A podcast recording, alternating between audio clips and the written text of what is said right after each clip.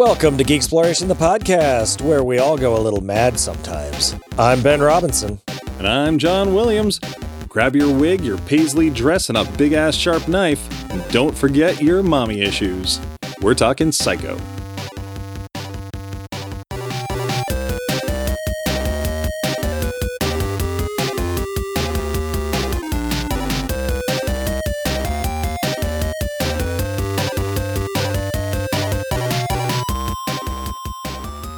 Hi, Ben. Hey, John, how are you? I'm doing well, uh, despite having to work this weekend, but we made it work, and here we are up in the booth, uh, recording about one of my, uh, one of my, yeah, one of my favorite film franchises. I mean, I'm at least a film franchise spawned from one of my favorite films. Yeah, films. okay, yes, I, I, I agree more with that. Yeah.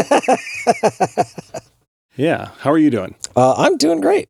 We went out to an air show this morning, and uh, it was hot, Weather talk. but it was pretty cool. Odin was super excited. There was an F 22 Raptor there doing like a demo. Holy fuck, that thing's amazing. Yeah? I have never seen a plane do things this plane did. It was rad. What was it like? Sensual? Pretty much. A plane's never done things like this to me before. Made me feel things I'd never felt. Yeah, yeah. Berlin's "Take My Breath Away" came on. Things that seemed like physics defying, Yeah, like that you would do with like a toy airplane or some shit. It was awe inspiring. Like I, I did not expect to be that blown away by an airplane flying around. Yeah, you got to figure 70 years later, the US government finally thinks you're ready to start, you know, they can start phasing in some of that alien Yeah, the spacecraft tech. technology. Yeah, made that reference because like I mean, this thing, it, it could take off and then it just goes straight up. Like I mean, just like from takeoff, like immediately go straight up and then go like three, four hundred feet in the air, and then like at the top, it just did like a, like the tightest loop I've ever seen. I mean, it was probably like twice the length of the the entire plane. It was able to just bloop and flip around. Yeah. Like us doing a uh, backflip in the swimming pool or Yeah. something. Yeah, it was fucking nuts. So yeah, it was a lot of fun. How about Awesome. you? I'm a- I mean, like You I worked? said, yeah, I worked this weekend. So Barf. yeah, yeah, we had a couple days shooting at a uh, at a new location. Oh, you know what I did today and yesterday? I, for the very first time, tried a plant based protein meat substitute. Oh yeah, which one? Um, there's a uh, there's a restaurant out in Sacramento that was directly below where we were shooting called Plant Power. Apparently, it's all over LA now, and um, they've got burgers and chicken stuff. I had a buffalo chicken sandwich yesterday. It was fucking amazing. Really? Like, I mean, yes, it was very, very tasty. It was so much better than I thought it would be. I mean, I think texturally, it was probably close to like you know a Tyson chicken patty or yeah, you know, a- processed. a gas station. Yeah, but but I mean, I love those sandwiches. So it's not it's not a dig when I say that. Um, but it was very very tasty, and I ate the whole thing, and it was great. And then I went back today at the end of the shoot and got some of their nuggets, which knowing it was plant based, I could. I could tell the difference. You know, it was the people that had tried it before were saying like, "Hey, it's just like McDonald's." I'm like, mm, "Come on, guys!" But it was still really tasty. Got some barbecue sauce and some buffalo sauce, and their fries are really good too. Yeah, that kind of stuff doesn't need to taste exactly like chicken as long as it still tastes good. Like, Yeah, whatever. As long as it doesn't taste like cardboard or doesn't have a slimy texture. I'm still afraid to try a burger. I don't know. I don't I don't want to do that. If somebody buys me one, I will try it. Is it more expensive still than actual like just getting a chicken sandwich? Um not from a restaurant. Okay. But and and this place does have kind of like not fast food, but maybe like uh, you know, like the Habit or Smash Burger, you know, one of the, one of those burger places that's not quite a restaurant but not fast food. Yeah, they still like a walk up counter to get your stuff. Yeah, like taqueria style. Yeah, because I remember like I tried it when they came out at Carl's Jr. The I think it was Impossible's the one that they do. It, it wasn't great. It wasn't bad, but it wasn't better than the standard beef one, and it was like two dollars more expensive. So it's like I'm not going to buy this. Yeah, yeah. It's uh expensive or or it's cheap to eat like shit. Yeah. Go America. Um, but Psycho. yeah, happy to be here. Uh, we, we are, of course, Geek Exploration, the podcast. We are two gentle sirs that uh, that talk about geeky shit from our childhood and uh, beyond. Occasionally before. Yeah. you know, just shit we love. And uh, if you want to suggest a topic, well, never mind. Maybe I shouldn't do that because we're going on hiatus. Well, you can suggest the topic for our next yes, episode. Yeah, suggest uh, the topic for our next Halloween episode, which will be our last episode before we go on a uh, just a little break for a little while, so I can take care of some shit. You can do that by contacting us at email at geeksplorationpodcast.com. You can find us on the social medias, Geek Exploration, the podcast page, uh, Instagram, Geek Exploration Podcast, or Twitter at Geek Explore Pod, or you can call us, and that's the best way to do it because we'll play your call on the air and we'll respond to you. Um, 916 Orc Turd. That is 916 O R C T U R D. Yeah. All right. So, yes, Psycho. Uh, you know, a lot of these times we start off the episode and I'm like, I love this so much. This was so instrumental to me. This is has a is near and dear to my heart. Um, that is also the case with this one. I use this as the model for all of my murders. Yeah, yeah. Uh, it taught me at an early age, you know, that, that a swamp can be your best friend. Now, um, I've had a top three favorite movies list for a long time, and I've always had like a rotating third spot. You know, my my three favorite, or you know, the top two that always stay there are Princess Bride and Pee Wee's Big Adventure. And for a very long time, before it was a rotating spot, Psycho was the other movie in there. All P movies, weirdly enough. Oh, you got a thing for peas, huh? Superman was probably on there at some point. It begins with an S. No, No, never made the top three. No, because as much as I love that movie, like I need more for it to be my favorite. You know, and like I loved how it how it always, you know, the the three of them encompassed all the genres I cared about. You know, like Pee Wee was was humor and you know kind of dark. Uh, Princess Bride was adventure and true love, and then And, Psycho and was kind of humor. Yeah. Oh yeah, definitely. Yeah. And Psycho did not really have much humor, No. um, except for a rich dude trying to hit on a lady and throwing a bunch of money at a house. um, yeah. So this movie is very special to me. I think I we we talked about it a bit on our slashers episode. I can I imagine we did. I don't know. Yeah, I-. I, w- I would be shocked if if there's anybody out there right now that was like, oh yeah, you guys said this and this and that four years ago. Yeah, right. I'll believe them, whatever they say. Yeah. Because I remember I watched this with my kids, and I'm pretty sure it was it was for the show, and so it must have been the slashers one. It was a while ago though, but it was uh, it is nearly a perfect movie. hmm I can't really find anything that I would change about you know the original Alfred Hitchcock Psycho. Yeah. There's nothing there where you go like, man, this movie would be fucking awesome if they didn't do this. Yeah, it's or it's a little lacking. Like I know, like when I talked to my daughter afterwards, she got a little bored at the beginning because it's a little it's slow to start, Yeah. but it's uh, but it, it's not unnecessary. Like it's Mhm. it's setting characters up and you know kind of you know building the plot that uh, it gets back to later on, and it, it it it's good that it's there. Like I think everything is done for a reason and well done. Yeah. Of course, this movie was, of course, directed by Alfred Hitchcock, written by Joseph Stefano or Stefano, I don't know, based on a book by Robert Bloch that came out, geez, like a year before they started working on the movie. It was like, you know, on the bestseller list and stuff. And apparently, like Hitchcock would just go looking for new things to option and new stories to read Man, he was on that then. Yes, amazingly. Yeah. And from the success of this one movie spawned an entire franchise, you know, even though it took a very long time to, you know, it took until 1983 to get to the second movie. But from there, there, you know, there were a total of four movies from the, the original Anthony Perkins, Norman Bates role. There was five seasons of a TV series, Bates Motel. There was a remake starring Vince Vaughn.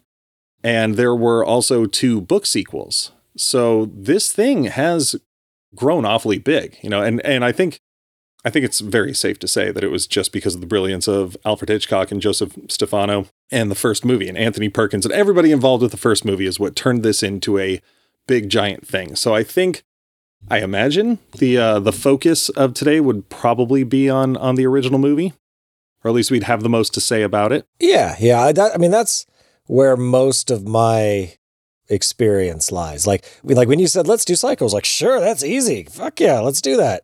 Because I knew there was Psycho, and I'd heard there was Psycho too. I'd never seen it before. And then, like, I'm like, all right, cool. And, and then you mentioned something about if I was going to watch all the movies, and I was like, "There's only two, right?" And you're like, "There's five. and I was like, "Oh shit!" And a TV series, fuck, and books. I'm like, "Oh no!"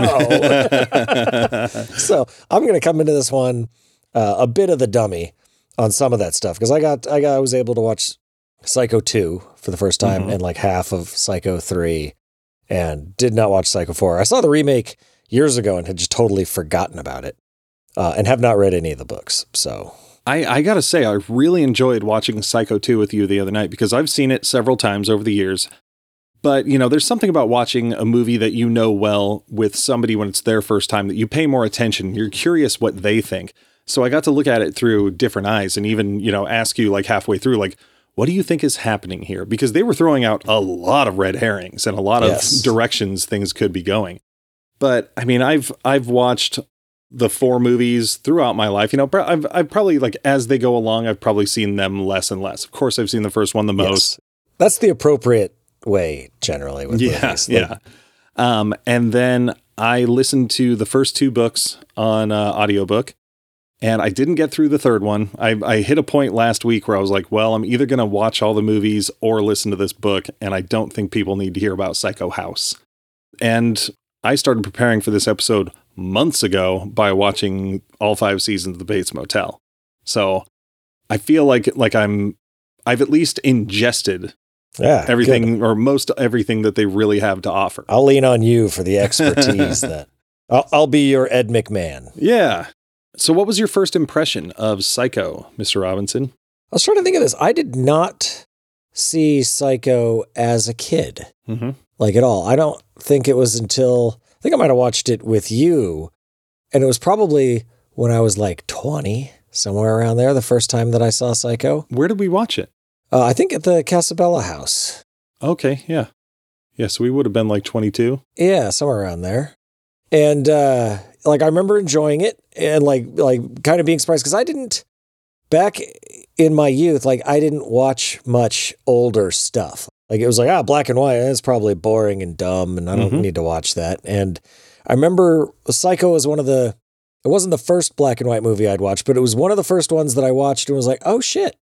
There was some fairly sophisticated, well made cinema back then. It wasn't all just, you know, guys in in suits slapping women and and uh, you know and talking like this and uh, you know like it wasn't because some of the stuff I'd see it was just kind of cheesy or was like old westerns you know where it's just kind of it was a bit generic and Yeah.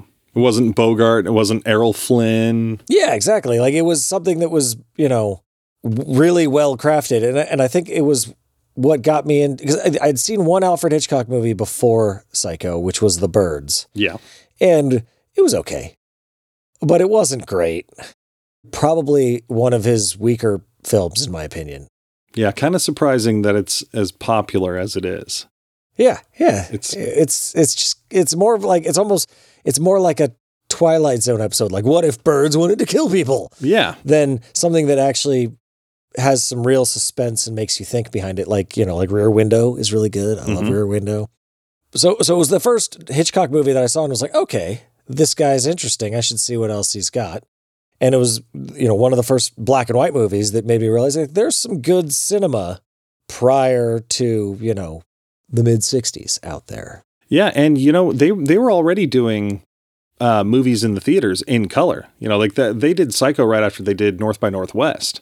And Hitchcock decided to do black and white rather than do color. Like Yeah. he, he wanted to go black and white, go low budget, use his TV show crew from uh, from Alfred Hitchcock Presents. Like he had the edict to make it for under a million dollars, which at that point, you know, for for the type of uh, films he made, like even that was unheard of. Like people like you're nuts, but he's a visionary. And I think it works. It, w- it would feel so much different if it was in color, I think. Yeah. so Like, much so that I mean, I wanted to watch Psycho 2 in black and white. I wanted to do a double feature because I've heard that's really good, but I didn't get a chance to do it. But I did watch Psycho 3 in black and white. And I, I switched it to black and white like 20 minutes in, and all of a sudden it was a different movie. And I and I, I loved it so much more. Like it felt like Psycho. Really? Yeah, it was it was wild. I I even watched some of the remake in black and white. Interesting. I mean, there's nothing really that takes you out of the period there. Like the everything they've got, like the the motif is still very kind of old. other than some of the music. Yeah. There's nothing that really tells you this was the 80s. Yeah. Except the tits. Well, you know, um, there was almost some boob in the original Psycho. Yeah, like, almost. I, like I, I, like it's been a while. Like I said, I, like I watched the first one a while ago, but in Psycho 2, it's kind of weird. They start with like the murder scene from the original Psycho, which which is kind of an odd choice, but like, remember? yeah, it's like yeah, you've seen this movie, right? If Pop not, culture. Here's the quick and dirty on what happened. But in that scene, like there's some like blurry side boob. Like you don't see any like full on clear tits and nips. But for the time that that came out, I imagine that uh, the amount of nudity that it had in it was probably pretty racy.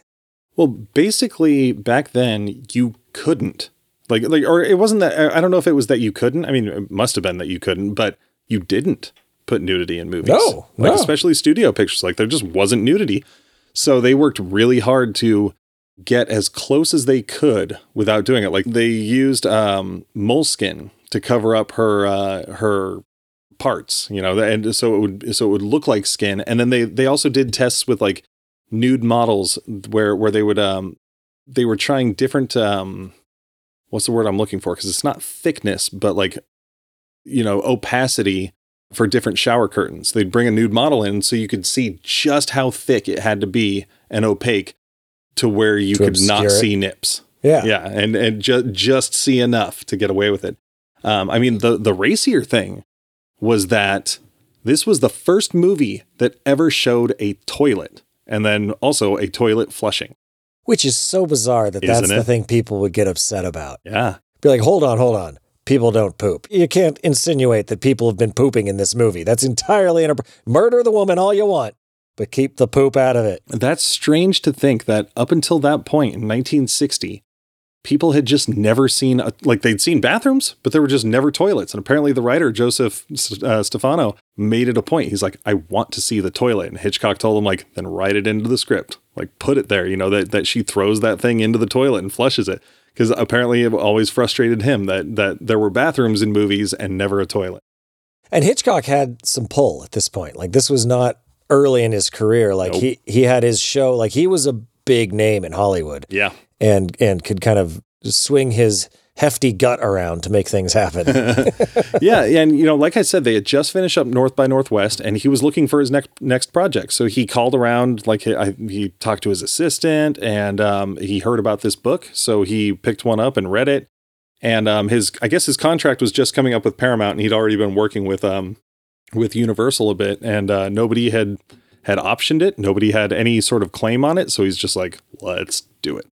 And um, he read the book, loved it, um, then went to hire Joseph. St- well, sorry, somebody recommended Joseph Stefano to him because he was like a young up and comer, and Hitchcock apparently didn't really work with young writers much. But um, they apparently got on well, and Stefano gave him a little treatment, and Hitchcock took it, and uh, his wife read it because apparently his wife was like half of. You know, the deciding factor of what Hitchcock Really? did. Yeah, like she read everything. Oh, she read every screenplay and you know she called things out when she didn't like them and hitchcock totally let her she's probably the only person who could do that yeah yeah, because from what I've heard, he didn't take a lot of shit from anybody. Like No. like his pictures were done his way, or you could get the fuck out. hmm there's a lot of actors that apparently um I, I saw an interview with janet leigh a lot of actors hated him because he Yeah. he would tell them like when my camera moves that's when you move like you follow me and people felt like hampered by it yeah they felt like like he was going too far directing but apparently janet leigh like she said she saw it as a challenge like okay i'm i'm going to find my motivation i'm going to find the reason why my character would move at this time when he's moving and um and i think that's i think that's pretty cool because there's a lot that went out, went around about hitchcock and tippi hedren and Yeah. and how abusive and controlling he was Yeah, he was a total asshole to her. yeah on on purpose to, to you know to try and get a performance out of her yeah that was you know i mean i guess it, it worked. Like if you look at the results of what he did like he pulled it off. Like he made some great fucking movies. Yeah. But uh yeah the guy was kind of it was kind of a dick. Yeah, if the, if the stories are true that he basically ruined her career after she rejected him, then that's pretty fucked up. yeah yeah But- that's and that yeah and that's not making a movie any better. That's just being a petty shithead. Yeah. apparently the the first draft that Joseph Stefano turned into Hitchcock is the one they shot. Like Wow. yeah, and it was uh, it was Stefano who um who took the story and decided to. Oh wait, uh, spoilers. Eh. Oh yeah. um, decided to frame the beginning around Marion Crane. Like they set up this story of like a damsel in distress who's in the middle of a of a love affair with a man who who can't marry her, and you know she has this moment where you know there's this big pile of monies in front of her, and she's like. I'm going to run away and we're going to get married and things are going to be okay. I'm going to take this one time in my life to do something wrong, but it's for a good cause. It's going to, you know, it'll work out and you know to to have cast a star like Janet Leigh in that role, you know, people are invested. They're like, okay, this is Marion Crane's story. Like, here we go. She Yeah. she did something Oh, yeah. fucked up, but you know, it's all for love. And then they introduce Norman Bates, and you're like, oh, this guy's awkward. Okay, there's going to be a little love triangle here. this movie's called Psycho. I don't think she's the psycho. yeah, and uh, and then to just what like 20 30 minutes in Yeah. to just turn it on its head And fucking kill her. gone A brilliant fucking move. I remember the first time I saw it being surprised because I I had known about the scene, you know, because it, it's a thing that's been out there, you know, Yeah. The sound of this the psycho murder and Mhm. you know the shower scene, pulling the curtain back, stabbing, you know, the whole nine. Like I'd seen plays on that here and there. I like I I knew it was coming at some point. Uh, I definitely did not expect that it would be like at the beginning of the movie, essentially. yeah Like it, it kind of kicks. It doesn't kick things off, but I mean, it is much sooner than you you expect it. And I imagine for like theater going audiences that had no idea what to expect at all, that was completely shocking. Yeah, the rug is pulled. And and I mean, I'm sure when you're watching that scene, you're like, oh man, she's getting attacked. She'll be okay. And then she flops over in that, you know, open eye shot that took forever. Like, oh, she's dead. Th- this totally like unhinged our expectations Yeah. of this movie. Yeah, Like, where does the story go now? The main character it's is just her story. murdered. It's like pulling a fucking uh, Game of Thrones thing. You know, like where, where that's where you realize, like, oh shit, things are getting real. Yeah, man. And then all of a sudden, it's Norman's story. Yeah, Marion's still there because everyone's looking for her, but I mean, it is Norman's story. And speaking of Norman, Anthony Perkins, like, what a fucking master. do you know how much did he have in crafting that character like because like we said hitchcock was famously controlling so uh, like do you know how much direction he gave anthony perkins and how much anthony perkins was able to bring to that character? Because he absolutely defines norman bates. Like i haven't seen the fourth one but through the, the other movies that i've seen two and three he's fucking on point. He's 100% still norman bates. All his weird little mannerisms and the way he talks and just, just everything about him like he's is a very particular character. Yeah, you know, I mean, first off, like I know that Joseph Stefano said that Norman Bates like affected Anthony Perkins like after that first one. Like like it sort of changed who he was and how he acted, which is interesting. But I but I don't know for sure how much was was his doing and how much was Hitchcock's. Like like they um some people have referenced like his stutter when he when he gets nervous when he's talking to Arbogast. And nobody knows for for sure if it if it was Tony Perkins or Hitchcock suggesting that sort of thing. But when when Stefano was writing the script, they decided that they needed Norman to be a a more sympathetic character because in the book, I mean, spoiler, we'll talk about the book a little yeah bit later. yeah i'm curious in the book, he's like a middle aged, fat, sweaty dude who drinks and and you know he's a peeping tom, but like he's more lecherous in the in the book. he's like what would be then like the uh like a, a drunk neckbeard living in his mom's Yeah. basement Yeah. And um and they wanted a Norman Bates who who you could actually sympathize with, like like a, a young, handsome man who's in in a cage. You know, like even though even though he's he's got issues of his own, like there are also issues that were put upon him. You know, so so he Yeah. is a sympathetic character to a degree. And when you're watching him, like you don't want to believe. I mean, I mean, especially if you didn't know the entire story, like you should be watching this thinking like this is just a man who who is living under the boot heel of his evil murderous mother oh yeah because i mean uh, you know again spoilers Yeah. but when you watch the movie the first time like you don't know his mom's dead no like you think his mom's murdering it. Like it's not him. He's just some poor awkward guy that's caught up in this. Yeah. Yeah, he's he's a dutiful son who's cleaning up after his cra- his psycho mother. And um I'll go to my first impression. Oh Uh, shit, we totally skipped that, didn't we? the conversation flowed. You know where the first place I saw this was? Everyone, say it along with Ben. Preston's house? Yeah, Preston's house. His uh, we watched a lot of Hitchcock movies there growing up. You know, that's where we watched all our horror movies. But I didn't I didn't know the ending. You know, I was young. I was probably I don't know, twelve years old or something. I, I can't say for sure. I was I, I was older than like little little kid. But his dad was just so insistent that we watch this and that we watch it to the end. And it was it was a wild experience to actually go through all of this and then in the end, you know, seeing that it's Norman as mother, you're just like, holy shit. Like it, it was it was great. It was mind-blowing. So I will always appreciate Preston's dad for that. I kind of tried to do the same thing with Odin. I think we, I know we talked about this on the show before, but whatever. Mhm. Like I had Odin watch it to the end, but like before we got to like the big reveal, he like leaned over to me and and and was like, he's like like, like he called it, Yeah. and he was like ten, Eh, but like Kids are sophisticated. well, and I think that's the thing, like that kind of twist and the foreshadowing that was there, like it's there. Like when you go back and rewatch it for a second time, you're like, oh, okay. Like I'm I'm starting to pick up what they're putting down.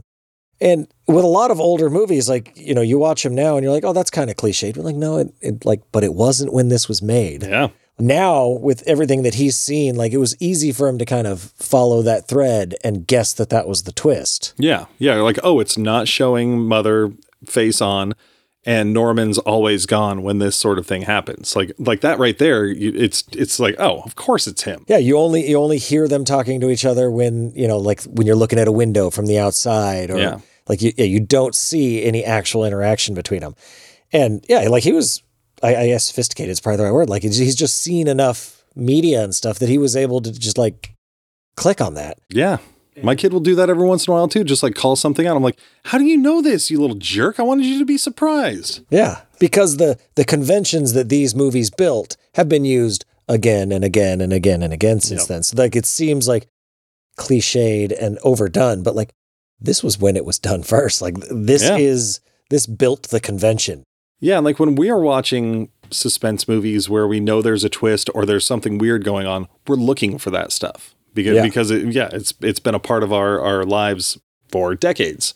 Which is kind of a bummer that like that oh shit moment didn't like he didn't get it because Yeah. he figured it out. I mean, I bet it was gratifying still because I didn't like I didn't say anything when he when he called it out to me. I was like, oh, Yeah. keep Yeah. watching. Like I'm not gonna be like, oh, you got it. Yeah. Good job, kid. Get so, out of here. So when he saw it happen, he was like, he, like you know, he instead of like shock, he got gratification. So he still got something out of Oh it. shit! yeah, I I love when like when we're watching a, a uh, a suspenseful movie or a movie that you know you're trying to figure something out. If I've got a theory, I'll like type it into my phone so that after the movie's over, you know, if I got it right, I can like show it to Angelina, and be like, ha ha ha, I called it. But I'm usually wrong. Angelina's right all the time. Like I'm I she's not allowed to say anything anymore because it just ruins it. yeah, she says it, you know, as like a theory. And then I think about it, I'm like, of course you're right. Fuck. And, th- and then it, it, it deflates it. My parents would do the same thing with the Twilight Zone episode when, when I oh. was younger. Yeah. Like just shut up. I want, I'm, I'm, I'm in for the twist. And I mean, other things that, that were so brilliant about this original movie. I mean, we, we talked about the shower scene. Like, have you seen the storyboards for that? The storyboards? No, I haven't. I remember when I was going to animation school, schools, probably for you know just storyboard um, teaching. We saw the uh, the Saul Bass storyboards where like they mapped out like every single quick little cut because that's the thing with that with that um that shower scene. What makes it so brilliant is all of these flash cuts that they throw in have all different angles and it's so frenetic and it it actually like times out to where like it it feels like like like the cuts are stabs. Yeah, oh, and- yeah, and they go along with the. Yep. And then, and if you notice, what, what a lot of people don't don't notice is that there's never one shot of a knife entering flesh in that whole scene. No, there's not. Yeah, there's there's no real gore in it. I mean, there's not even really much in the way of blood. Like they do, you know, you, you see a little bit of it like dripping on the shower floor or Mhm. down the drain. Uh, but like there is there is nothing. It's not graphic Yeah. at all. And like the, it does have the sounds, which tricks Yes. people. Oh yeah, well yeah, it it feels like without any like 80s, you know, what we're used to from like an 80s slasher movie fucking super gore like in the second one where he like stabs through the lady's head. Yeah. Uh but like without anything really graphic and and you know special effects heavy like that. Uh it still feels like she's getting the shit murdered out of her. yeah. like it's still really effective as a murder scene. Yeah, and and it's it's so great that like people will swear that there are shots of a knife entering flesh or that there are tits. But that that scene was designed very specifically to make you feel like you're seeing that without actually seeing it. Yeah, And it's great. There's one shot where there's like a, a very blurry side boob. And that's the closest thing you get to boobs in that. Yeah. I remember being tricked by it when I was younger where like I could have sworn that when she's like reaching forward and the camera's pulled back after all the stabbing and everything, that there was a nip there. And sure enough, there isn't. Oh no, they couldn't There's- get away with that. No, there's like a shadow that that if you really wanted to trick yourself, you could believe it was a like a like a blurred out nip, but no.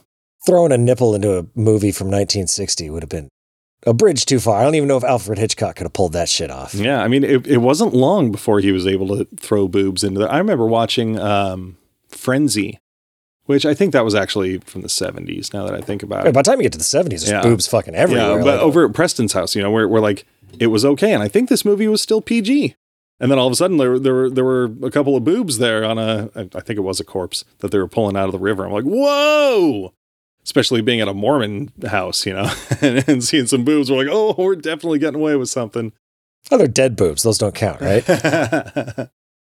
oh, that, creates a, a whole different. Uh, yeah, don't tell your kids, like, son, you're only allowed to look at dead people's boobs. Like, Yeah. They're going to make some weird fetishes. you're gonna make some Norman Bateses. But I mean, the story of Psycho is so fucking brilliant that you know not only the way it was structured, you know, to to kill off your your protagonist in the beginning, but also just like the idea that you could craft a, a film about a man who's murdering people as his own mother, like a man whose mind is so fractured that he actually has conversations Yeah, he with believes his his, dead mother is still alive and still uh, taunting and badgering and abusing him. yeah Like she must have been a real piece of shit yeah when she was alive to, to really fuck this kid up that bad. Yeah, if you watch Psycho 4, there's at least one uh, one pretty decent explanation. I might do that someday because I have not yet.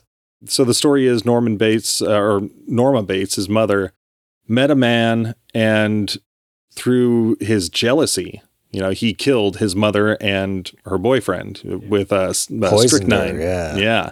And to have such guilt over that, to snag your mom's dead body, and if you're already into taxidermy, you know, you can preserve it to a degree and just have it sitting up in the window and to, like I said, have conversation. But I, I love that, yeah, pointing out that he still creates her in a way that's not favorable. You know, like he recreates her in, in a way to where he's still a victim. Yeah, because he still, I mean, he obviously loves her to a Mhm. degree and he's guilty that he killed her, but she's, she only retained like her most monstrous qualities for some reason. Like he didn't imagine her to be like the loving mother he wanted or that she probably was at some points. Yeah. She's like his anti conscience.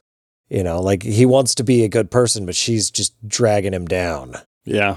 It's it's interesting to watch how I mean they they have this big like expository explanation by a by a psychiatrist in the end of the movie about how like Norman's own feelings of his mother, you know, like having a weird like I don't know if it was an Oedipus complex or what, but you know, like having a weird relationship with your mother that that wasn't sexual but verged on you know like feelings like that well i guess that's coming from from psycho 4 actually sorry that's how they play it you know that, that it was just like having having a degree of romantic um feelings for your mother because you don't know anything else because you're so close And she wouldn't allow it. Like even in the first one, you know, she says stuff like, I'm the only one that's ever going to love you. Yeah. And won't let him near other women. Like he's not allowed to have affection for anyone but his mother. yeah they're all dirty whores Yeah. and and And so it was his jealousy that that killed his mother and her boyfriend, and thus he turns it on himself. So when he has romantic feelings for someone,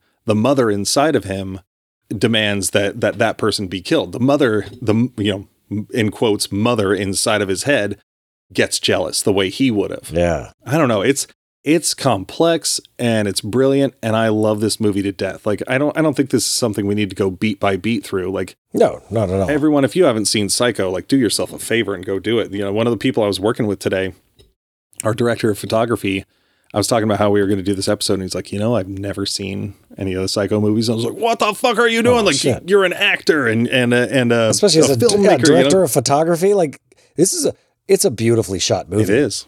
Like like everything is so deliberate and purposeful in this whole movie and and it's just it's it's excellent he should Well- definitely watch it and Hitchcock demanded that too. Like he demanded perfection. He would he would allow his crew to go and do it, but but like he he also expected them to do it right. Like there there was a story about when they were shooting the um the scene when Marion pulls up and it's pouring rain, and the the uh, the guy um fuck I'm completely spacing on his name, but but the uh, the cinematographer, director of photography, or whoever it was, he was pretty young for the time. He had everything like lit. They had the rain going like they were about to start shooting and like they they they started up. And then at the end of the take hitchcock's just like you didn't do your job. Like you didn't you didn't do it right. And he's like what? Like i i tried to cover everything. And apparently he, he pointed up to the sky. There's a full moon in the sky so it's supposed to be a rainy stormy night there's a big ass full moon. So what they ended up doing so they wouldn't lose the day is they they had some crewmen with giant black sheets just and cover stuff. the moon? Yeah just just as the moon moved through the sky they blocked the moon from the camera. They got their shots. I love the way they they figured shit out on old movies. Oh it's the best. They just did it. They'd have a problem and they would just figure out some way and it was just generally solved by like raw manpower. Know and and to a degree that's kind of how how you know even though we're not shooting films we're doing you know instructional videos but we're creating you know narrative scenes. And it's just a crew of like three of us. So like these last couple of days there were certain you know we had some parts where where we're like okay we can't shoot this like we wanted to because we don't have space. So what what do we do? And you have to troubleshoot and it's a lot of fun. It's it's really cool having the idea that saves the shot well yeah and and like like with what you're doing as well as with what they were doing like you can't just be like let's cgi the moon out later yeah like this there wasn't an option No shit. I, I, pr- there's probably once per shoot where I make a joke like, I'll fix it in post, or I'll, like, and in fact, this one was like, eh, if they don't like it, I'll just CGI that finger out of there because they were worried that a guy pointing his finger was going to be offensive. Um, another thing for me that really makes this movie and, and this series, and I'll, I'll just put it out there. This is my favorite use in pop culture, so I don't have to talk about it twice and, you know, repeat myself is the score. Like the Oh, Bernard yeah. Herrmann psycho score from the original movie is fucking masterful. It's really good. It fits the tone. Like when she's driving away after like having stolen the money, Mhm. it, it makes you nervous. Like you feel like, you know, she's driving through the night and it's raining and she's like, she's like, she has a look of panic, Uh, not like panic necessarily, but she's not comfortable. And the music makes you feel that as Mhm. well. Yeah. Yeah, it's it's got a slightly frantic feeling, but yeah, it's it's uneasy. Yeah. And then also, you know, with that creepy cop that that just like even though he's just doing his job, like the way it's shot, like he looks menacing and terrifying, even though he's he's not a bad guy. Apparently Hitchcock had a strong fear of police. I guess he like he stole something small when he was a kid and to teach to teach uh, him a lesson like his dad like took him to the police station and like I don't know. th- There apparently Hitchcock would say his, his they locked him in a cell for a certain amount of time. Oh, time. shit. Uh, I saw an interview with his daughter who said that's probably bullshit, but you know, they probably like they, they at least scared him. You know, so like so cops cops were a fear of Hitchcock's. I, I could see that. Like if you took your kid to the police station and like, all right, lock him up and stuck you in the jail cell for like three hours, that would leave an impression. I remember being a kid and you know, I was probably like 4 years old and eating like a gummy something out of one of the bulk bins and my mom wanted to teach me a lesson. Like like we told the manager and like and then he was supposed to like call us. She left our phone number and like he I, I was supposed to go in and talk to him. It never happened. But like I was fucking scared shitless. Yeah, I remember I, I like yeah, I was probably like six and like snagged a, a pack of gum or something, Mm-hmm. candy, some sort of candy out of the line. And like my parents saw me like about to eat it when I got into the car and they were like, where the hell did you get that? And they hauled my ass back into the store and made me apologize. And it was super embarrassing. Mhm. So I got much better at stealing stuff after that. I Yeah, didn't I was want to gonna get say, that didn't stop you at six. um, but yeah, I mean the the soundtrack between the the main theme, especially with uh, you know the very beginning with those Saul Bass uh, titles, you know, with like the the lines going in and out and Oh, all the yeah. yeah, like it's it's brilliant. I love it. And then there's also like the the the lighter. I've had this stuck in my head. I've been whistling it all day, just hoping somebody would be like, "Hey, that's from Psycho." But but like the the the like like the the whole soundtrack just it makes the movie for me. And and Yeah. you know I I love what what people say when they're when they're um comparing comic books to movies. And they're like the the soundtrack is like the coloring of a movie. You know the the, Yeah. the colorist of the comic book is the composer of of a of a movie. Like it just it adds flair and mood and you know puts you in a certain place where like these static images with like circus noises and stuff would it would feel completely different the music's almost like the emotional driver. Like Mhm. you have good performances that can bring emotions out. You can have like a really gnar- gnarly, gory scene, you know, will give that gross feeling in your stomach. But nothing pushes the emotion you're trying to to get like a score that hits all the notes it needs to. yeah Like it, it helps immeasurably in taking the audience where they where you want them to go uh, as far as what they're feeling.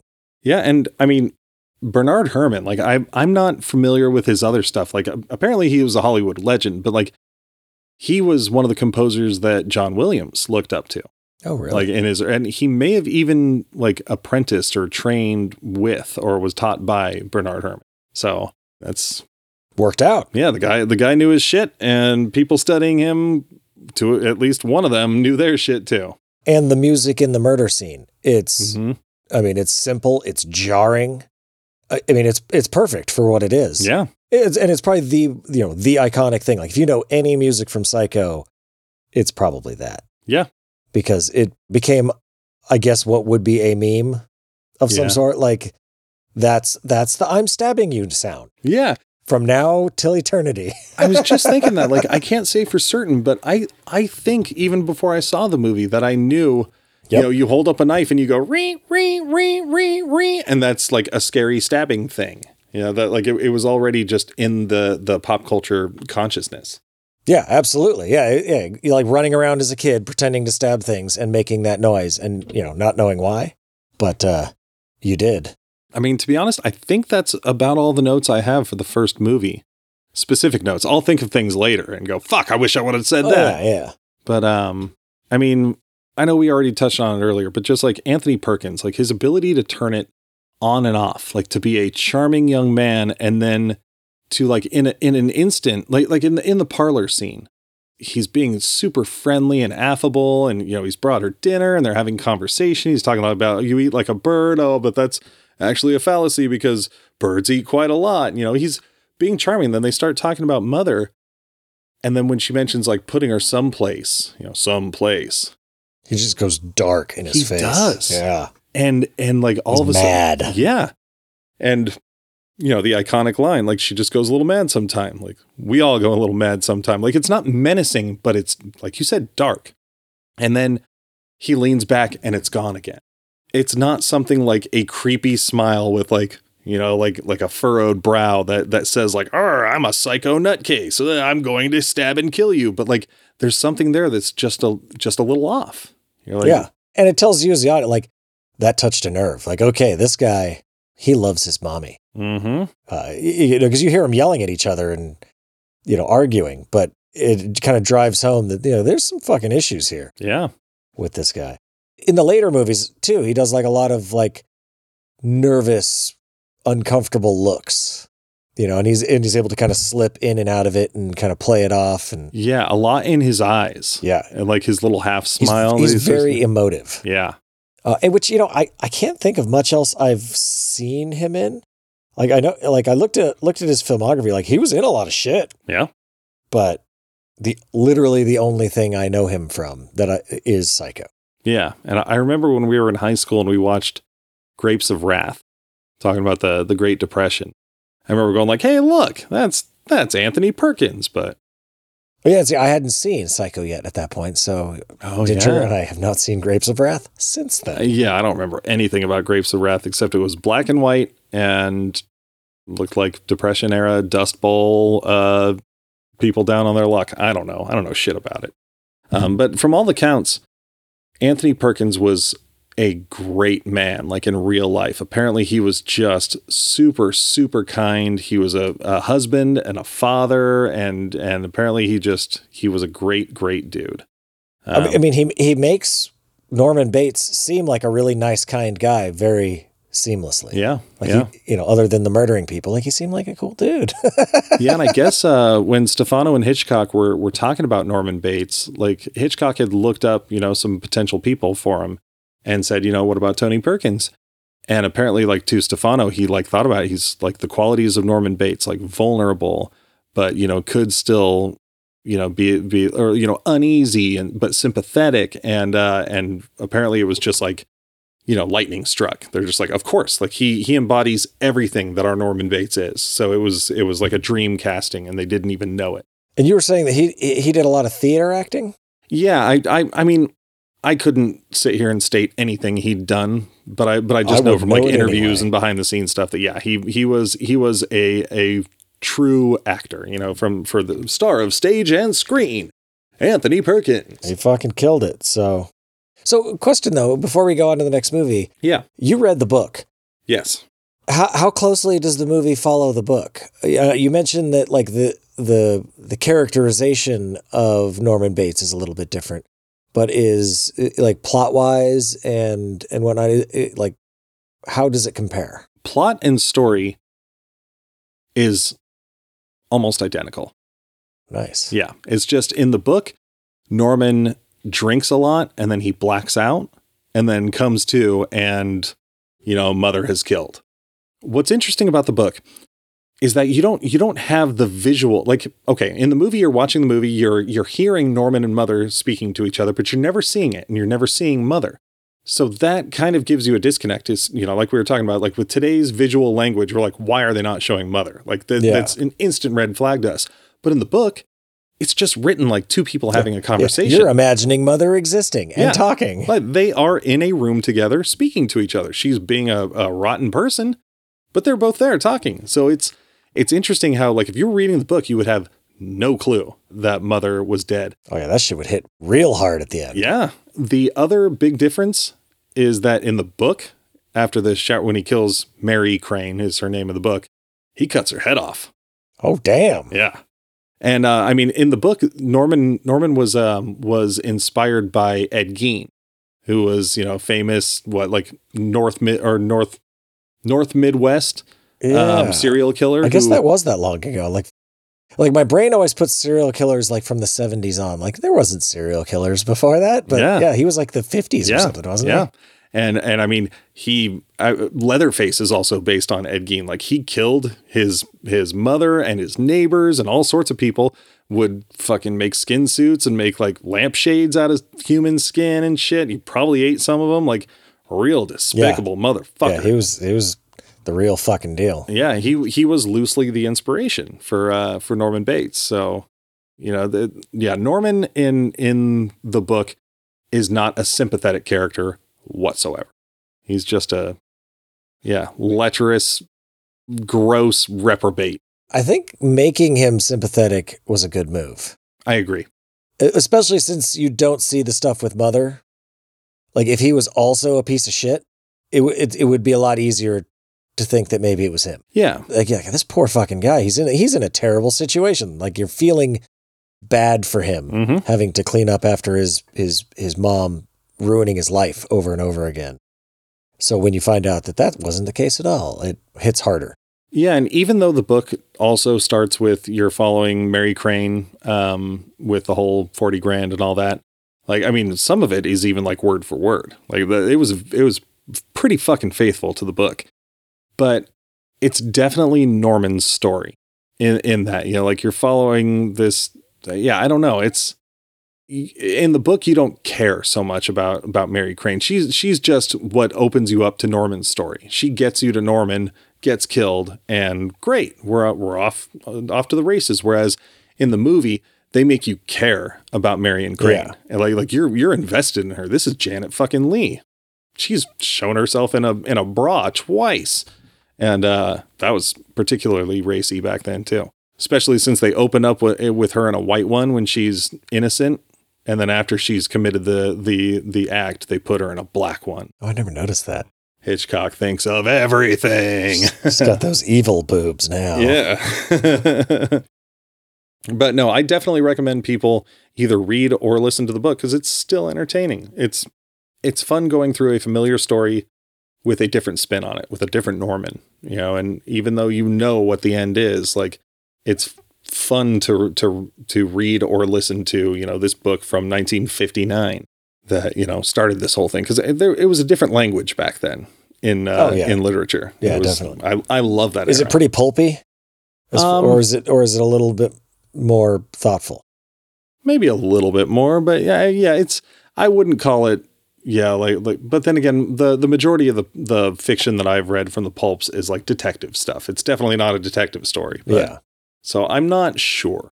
Then I guess we had a long ass break until 1983 when Psycho 2 came out. Yeah. I'd totally missed this one. Like I watched it for the first time like on Wednesday. Yeah, that was awesome. I've watched this one since I was since I was young as well. I I didn't look into any of the uh, the genesis of this project, you know, because the the the thing laying dormant for 23 years, like the the story didn't need a sequel. There was no sequel book yet. Uh, let me check the the date when the book came out because it, it may have been a like oh they're making a movie. Yeah, I don't know what came first, Psycho 2 the book or Psycho 2 the movie. Um, it's kind of a chicken and egg thing, especially with the story on there. But um, I can only imagine it's like, you know, Halloween hits in 1979, Friday the 13th hits in 1980, 1981, 1982. Like, The slasher is becoming a thing and it's like, "Hey, we got the OG motherfucker mm-hmm. right here." And Hitchcock's gone at this point. I think he died in 80. Did he? Okay. So he's he's not around anymore. So you, you don't need to worry about artistic uh, anything. You can just make a fucking slasher movie based Yeah. on Psycho. The second Harrison Ford and Spielberg die, Indiana Jones is getting rebooted. Uh, Same yeah, thing with, yeah. with, with Bob 100%. Zemeckis and uh, and Back to the Future. Once they're gone, it's it's happening. There's a script in a drawer ready to be made. Yep, and it likely won't be good. But whatever, it's it's gonna happen. Yeah. yeah. I started watching this one, and it, like it was a bit of a roller coaster for me. It starts at like in a you know uh, like a court hearing for him Mhm. getting out of the loony bin, and this lady's yelling at him, and and he gets out, and then they're like the, the his doctor from the hospital's like, all right, here you go, let me drive you back to your old house. Like first, I was like, why the fuck would you do that? That's got to be the absolute worst place for this person to go. Get, Yeah. get away from there. Go somewhere else. And the characters in the beginning, they're just very. I don't know. They were very. They seem very generic. I can't remember the guy, uh, the dude from NYPD Blue, that was Yeah, like Dennis The, Franz, that was the manag- manager, and Mr. Toomey. yeah, Toomey. Yeah. And it was just like everything was was very generic. It was pretty obvious that he was still kind of like he wasn't better. Like he sees a knife and he's like, oh, oh fucking knife. And like he like he's clearly having some issues still. Uh like I said, that's it though. Perkins was on point. Yeah. Like, like he he was he stepped right back into the role of Norman Bates with no issues whatsoever. You showed up and you were watching it with me, and you know it got to the point where uh you, where we paused the movie and you're like, "What do you think's going on right now?" And I was like, "I like I don't know. Like it seems like you know like I wasn't sure, but like I was like you know it seems like Norman's back to his old games, and you know he's he, he's clearly going nuts again because it's it's slipping stuff in at you. Like like it's leading you in multiple different directions. And then like the next 10 minutes after i played it again like a couple two two reasonably sized twists happen and i'm like oh shit. Now i don't really know what's going on. Like i'm i'm Uh, now Well, i'm you- in- invested In, one of your in one of your theories, you know, that you were talking about how like, oh, these people are trying to set him off, and I was like, oh shit. I'm like, yeah, that is pretty spot on. But I love how this movie made the decision to not make it obvious. You know, like like, like the, and and that was something you know that going even back to the first one, where like they're not they're they're purposely not showing what's happening so you can be guessing. And I love that about this one too. Like he's getting phone calls from quote unquote mother and you know, people are getting killed and Norman doesn't have a solid alibi for any of these murders. Yeah, so And- it could be him. yeah, these phone calls that are happening, it could just be in his head. You know, and, Because you never hear the other side of it. no. And it, it was I I you know, honestly, I really like this movie. It's not it's not anywhere near as perfect as as the first one, but I really love what they did to further the mythology. I think, you know, 23 years later was the right time to do it. So it's it's a Yeah. completely different Norman. He's he's aged, you know, he's in his 40s now. Yeah. And, you know, he's an adult man dealing with things differently. He's not a charming, sympathetic boy anymore. You can see a, a bit more of the unhinged look in his eyes on, on his more weathered face. And having a Norman Bates that has, you know, quote unquote, been cured. And he's back out there. Like you want to root for him. You're, and and Yeah. you, uh, it's it's like it's like a, a no lose situation for the audience because you want to see him go crazy and kill people, but you also want to believe he's better. And we kind of get a little bit of both in this movie because, again, spoilers. Like as it turns out, you know, this woman played by Meg Tilly, who's Jennifer Tilly's sister. If if she Oh, looked slightly familiar, yeah, I That- remember being that younger and just being like, I swear they got to be sisters. You know, she's the daughter of Lila from the first one, who was Marion Crane's sister, and um, and they're trying to drive Norman nuts. I think the moment the movie hooked me, because like at the beginning I was like, oh no, is this movie gonna suck? Oh, that's like I really like John said this movie was good, but like I'm like 30 minutes in and I'm like, I don't know if this movie's good. John likes Superman three. No, I was like, fuck, there's two more of these after this. Like like I said, I was kind of suspecting that maybe Lila was gaslighting him a little bit. And then uh when they did the scene where they revealed that Mary was her daughter, I was just like, oh snap. yeah. Fuck. like, okay, shit's getting interesting now. And then trying to piece together, like, okay, so who could be killing who? And like, it, you know, would she go that far? Like, I started questioning things. Like, you weren't sure, like, what you couldn't tell what was maybe in Norman's head and what wasn't. Mhm. And then the end, they pull another twist of sorts when, uh, you know, like, you think the movie's over. Uh, I mean, I guess we're spoiling the whole thing here. huh? Yeah. I mean, fucking why not, right? Yeah. You know, you get to the end and s- some questionable decisions are made. Yeah, I mean, maybe we could keep it a little vague, although unless I already made it not vague at all, because maybe there are people who haven't seen. Psycho. No, fuck it, whatever. Yeah, yeah no, we're talking about it. Pause it and go watch Yeah. Psycho two. But like the end of the movie, like Norman seems to be going insane again. Like yeah, he's full crazy. he's ta- yeah he he's got the look on in his on his face. He's talking to mother, even though we know as the audience that uh, who we thought was calling him his mother, Lila, is dead. Yep. Like she's not alive anymore. and So you- Mary's in the room with him. yeah, so you know that it can't be either of them. So you don't know if he's just talking and then Mary runs and like puts on the outfit to be like and to try and like say, "Hey, look, I'm your mother," because she thinks he's going nuts. Yeah. She tries to do a, uh, a Friday the 13th part two and stop the killer by dressing up as mother. you know, and then that all escalates. More people get killed, and then she gets killed, and and like he's kind of like off scot free, and you're Yeah. like, oh shit, he made And- it out of this one. Well, and, and at this point, we can we can safely assume that he is back and fully insane, and he killed Lila. Yes, yeah, that's fully what what what you're thinking there. And then uh he shovels some coal into the thing, and then I notice he like brings a shovel upstairs. I'm like, why is he bringing a shovel upstairs? That's that's Yeah. a weird thing to do. That's funny you caught that because again, I'm the perfect patsy for movies like this. I don't notice that shit. Yeah, I'm just along for like, the ride. why, why is he bringing a shovel upstairs? But yeah, then uh, the lady from the diner, Spool, Yeah, Mrs. Spool. comes in and is like, I'm your real mother. Which and like like some of that was a little part of me was like, well, this is a little Deus ex machina Yeah. kind of thing going on here. And then he, he kills her and he and she's mother now and he's he's right back where he was. But like like afterwards I was thinking about it, I was like, okay, well that's like how the note got on the wheel at work and then disappeared and because Yeah. she's the one that put it there. Because like early on you're like, are those in his head? Yeah. Was that actually there or does he was he just imagining it? I was trying to watch closer. Like there are a couple things that that had to have been his imagination. Like like I, when we were watching it, I was watching very closely, knowing the ending. But this was also the first. Like I feel like there had always been several years between watching Psycho two to where like I'd forgotten the whole Mrs. Spool thing about it until the end. So this was the first time I remember where I'm like watching it and I'm like, oh, I remember the ending of this. So it's Mrs. Spool like calling him and killing people.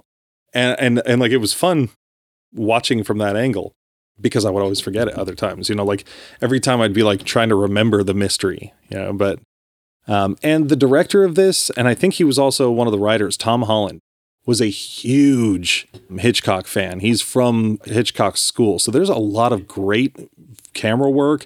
You know, they they like established this thing that carried on through the rest of the series too, like when uh when Tony Perkins directed the 3 where doing doing shots from incredibly high up at almost just like a downward angle Yeah. like with a piece of like the house and the roof there in the shot like that that became a staple and i love that like watching it, I was like about halfway through. Um, I was like, "This is really Hitchcockian. Like this guy is like clearly has a lot of respect for Hitchcock and is you know is trying to make a Hitchcock esque kind of movie, and by and large, I think succeeding.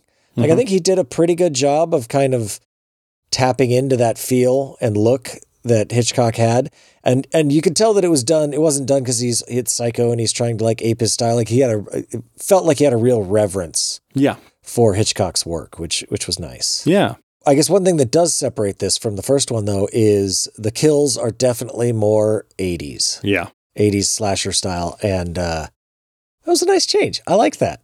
Seeing that knife go into lila's mouth and like through the right back of her head was side. great Yeah, that was good.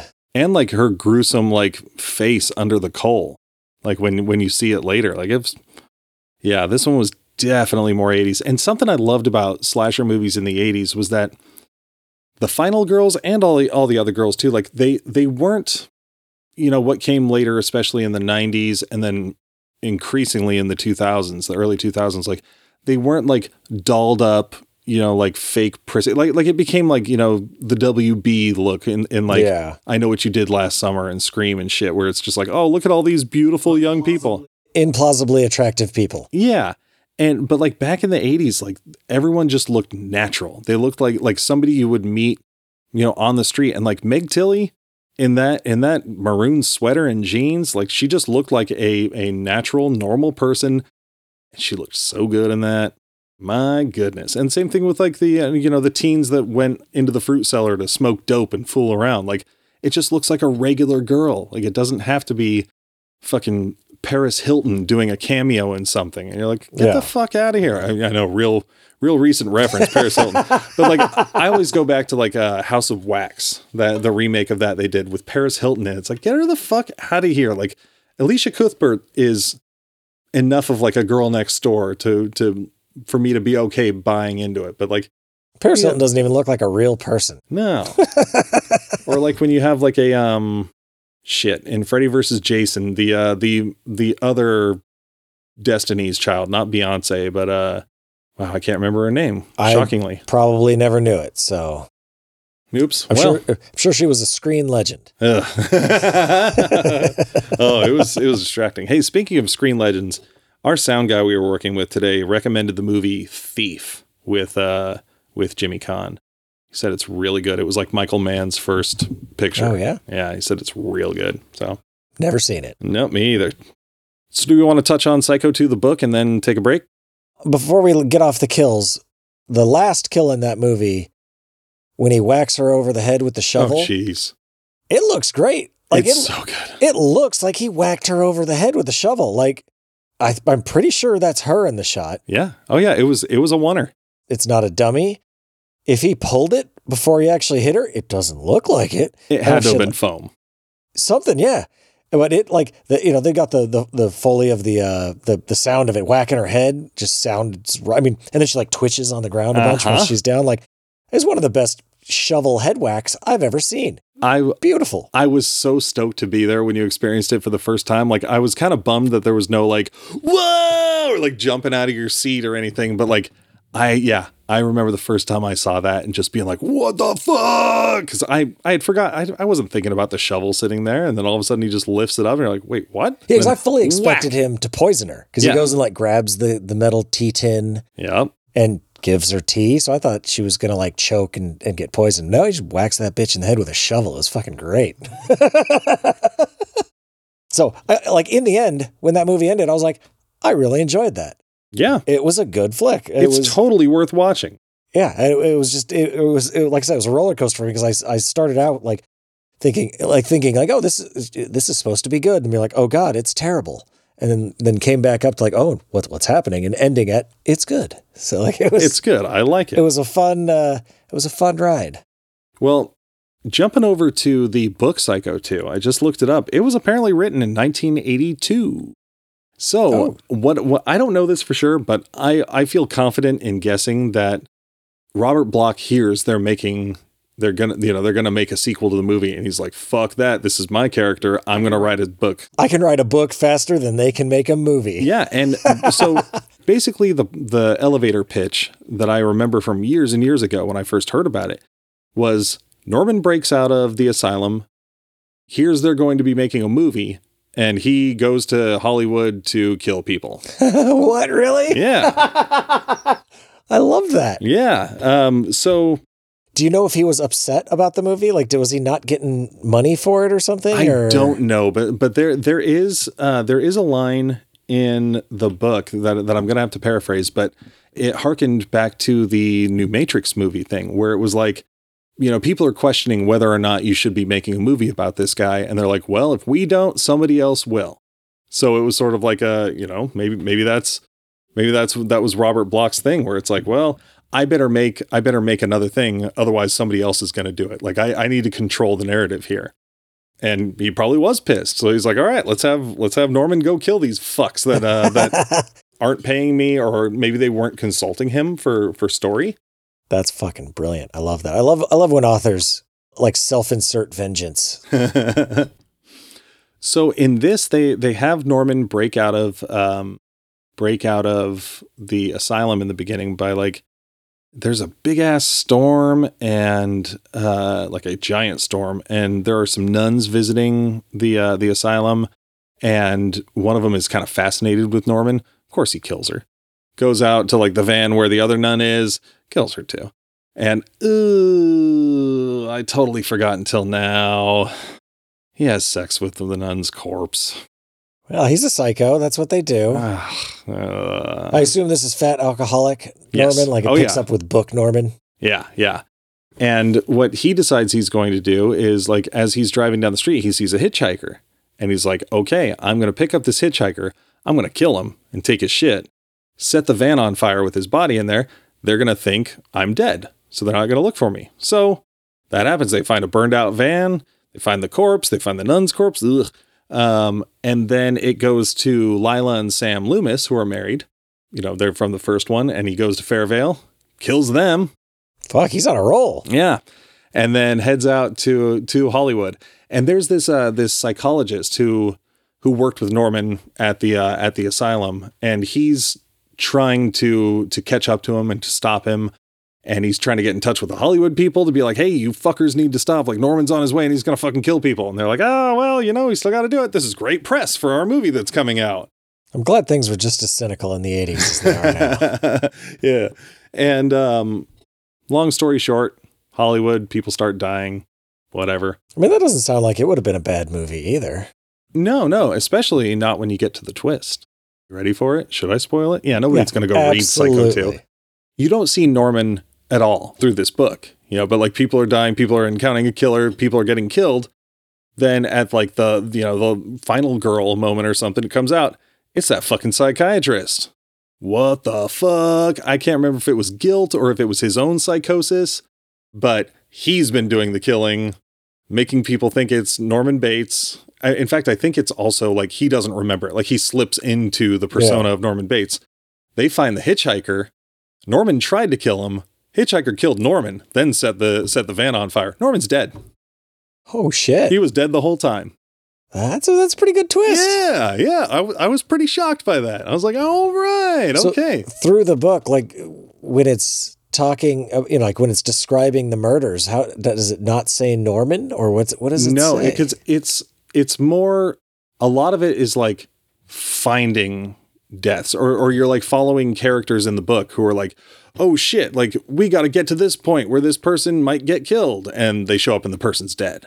Oh, or okay. something, or like a set was lit on fire. It's not following Norman. Yeah, you never explicitly see Norman. Yeah, you're you're you're with all the other characters the whole time. Oh, that's that's clever. I, like I was kind of bummed at the same time though. I was like, holy shit, like whoa, they killed off Norman Bates? You don't you don't do that. But maybe It's that was Robert Bloch That's saying like, character. hey, I'll kill him off if I fucking want to. wow, I hadn't thought that deep about it. Like I hadn't thought about Norman or you know Robert Bloch doing this uh to fuck Hollywood over. But like, yeah. Option this, you pieces of shit. yeah, and th- I mean, and then I guess we may as well just touch on it right now. Um, a few years later, or maybe maybe even early '90s, maybe a decade later, they they did a third novel called Psycho House, where somebody's built like a replica of the Psycho House and the motel as like a roadside attraction, and people start dying. I've only heard the first couple chapters. oh, interesting. Having just watched like the first half of Psycho 3, like it Mhm. also has a nun who hitchhike and Yeah, who is a hitchhiker as well and has you know seems to be ta- get- going to like take some sort of shine or something to to him. I like I didn't see the end of the movie, so I don't know where it goes, but Yeah. uh, I wonder if they pulled the nun and hitchhiking stuff from the book. It's possible, and there's some things in uh in part four. Oh yeah, there's a character in in Psycho House. Like the character you're following is like a reporter who's sort of like doing a report on Marion Crane and the and the incident and like following her her trail basically. Ah, Um, whereas in, in the book also, it, I think Fairvale is in Oklahoma, and Mary Crane was going from Texas uh, up up to like Missouri or something, and and stopped in Oklahoma or something like that. I can't say for sure. I don't remember the exact details, but, but not in California. yeah, Texas, Oklahoma, maybe Arkansas. I don't know that part of the country. Um, but yeah, there's a character in Psycho. Oh no, it's in. Oh no, it's in Psycho three. Yeah, with the reporter. Yeah, yeah, the Oh, reporter yeah, who's yeah. yeah. like kind of trailing them and stuff. Yeah. yeah. yeah, doing a report on that. So it is possible that that um that they pulled from that for uh for that story. I'll bet that really pissed Robert Bloch off. yeah. Well, look, Norman's alive, off scot free, and he's back at it. and we're still aping your shit. Yeah, you can't sue us because there's a reporter character. Um, before we get into the the weeds with uh, part three, you want to take a little break? Yeah, yeah, I, I hear mother calling. Weird. All right, we'll be right back. We're a podcast about two parents and their kid going on a quest for good shows. No, we're a podcast about two parents who are trapped in their own living room and we have to endure time and space. Yep, that's right. Hi, I'm Rich, I'm Natalie. and this is not suitable for adults. Take 30 or 40 minutes out of your day to listen to us speak calmly and wisely to you about the best and the worst of kids' TV shows today and movies. And movies. So join us as we sit in our living room and talk about the things we don't want to watch. And some things we do want to watch. Yeah, it's not all bad. Some of it's good. Some of it. Bye. Bye. All right, welcome back, Ben. Oh, thanks, John. I appreciate that. Pleasure. How was your break? Uh, pizza filled. Yeah. Yeah. Man, I went to go to the bathroom, you know, and like you went out and did some stuff and then went into the house apparently. I was hoping you'd come back into the booth because I knocked on the wall of the garage after I was finally done. And like I was just thinking about it, I was like, oh, I I hope Ben's sitting in there so I can run in and say, like, when I knocked, that's when I finally finished. It was so long. and I, I was so bummed that you weren't in here. Those are the best. Man, it was it was amazing. I had to go so bad. Um, so we were at Psycho 3. Yeah, yeah. So Psycho 3 is a movie that I started watching. Yeah. Um, so this one was 1980 something. Six, wanna say, yeah. Okay. Um, this takes place just months after Psycho 2 because they are they're you know they got missing posters up and people are trying to Mhm. find Mrs. Spool. Months even, it almost seems surprising. Yeah. Like, I mean, it's got, it, it's pretty immediately. maybe it was a month. Yeah, it's, yeah, it's, it can't be that long because they're still I know the looking- word month was used. Yeah, because they're still looking for Spool, and uh, he he mentions that like the place was closed for a while for renovations, but like he was in the middle of those when he murdered her. So like it, it can't be that long. Oh yeah, no, no. It, it is a direct sequel. Um, he's got a little little hairstyle change, but Yeah. that's that's fine. Um, this one was actually directed by Anthony Perkins himself. I think this was his director- directorial debut, um, unless I am uh, incorrect. That wouldn't surprise me. Like I, like I said, I don't know the guy from really anything else. So Yeah. you know, th- there's nothing big. I don't think that, that I'm aware of that he might have directed. Yeah, and and this one as well as Psycho 2, um, I forgot to mention, doesn't use the original Bernard Herrmann score. And that bums me out. I wonder if they didn't have the rights to it, maybe, or they didn't want to pay for the rights to it, possibly. Yeah, I don't know. Yeah, I wonder how that would work with a with the new flick there. I mean, Universal's dumping money into here to to get original cast members and shit in there, but I don't know, maybe by that point, at least with Psycho 2, Vera Miles, you know, hadn't uh her her star had dimmed a little bit. Um but yeah, Psycho 3 starts a little different with uh with like a, a nun who has lost her faith. Yeah, it starts with like a black screen and a lady screaming, "God does not exist." Yeah. uh, and then she accidentally like pushes a nun down a like Bell tower, where she was going to throw herself off of. Yeah, like it's it's an interesting.